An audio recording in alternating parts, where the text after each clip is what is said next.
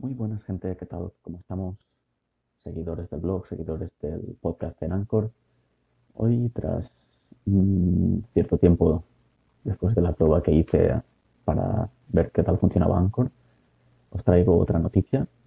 ya que estaba esta mañana viendo las últimas noticias y me encontré con que Google ha actualizado su tienda, Google Play, y al parecer ha levantado un poco de polémica, ya que al parecer esta nueva actualización mm, pone en duda las indicaciones que traía Material Design, que como recordamos las hizo Google para Android, y en teoría debería seguirlas a rajatabla, o eso creíamos, ya que al parecer la última actualización de Google Play trae un doble carrusel. Si no podéis verlo todavía es porque aún está en proceso de actualizarse en todos los dispositivos. Y este nuevo carrusel eh, parece ser que incumple las normas que impuso Google con Material Design, ya que como ellos mismos especificaban con imágenes claras, se puede poner un carrusel, pero no se pueden poner dos juntos. Pusieron eh, un ejemplo con una aplicación de música en la que se ve una primera imagen con solo un carrusel para los géneros de música, en la que ellos mismos indicaban que está correcto, se puede hacer así, pero al lado se encuentra la misma aplicación con un doble carrusel para los géneros como ya tenía la anterior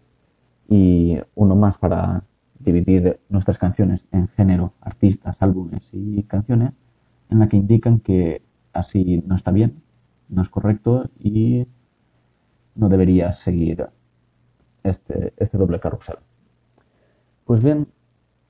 aunque hay personas que están a favor, en contra y otros que simplemente les da igual, al parecer desde Google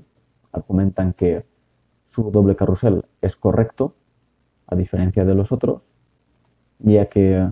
su carrusel cuentan con dos colores claramente diferenciados, que son el verde para el primer carrusel, acorde a la barra superior donde se encuentra la barra de búsqueda, y el segundo carrusel de un color blanco, más acorde con el resto del screen y eh, los menús de navegación por el que buscamos las aplicaciones, juegos, libros, películas, etcétera. Y según dicen, pues como lo han hecho ellos están bien, y como lo han hecho el resto a los que han dicho que así no estaba bien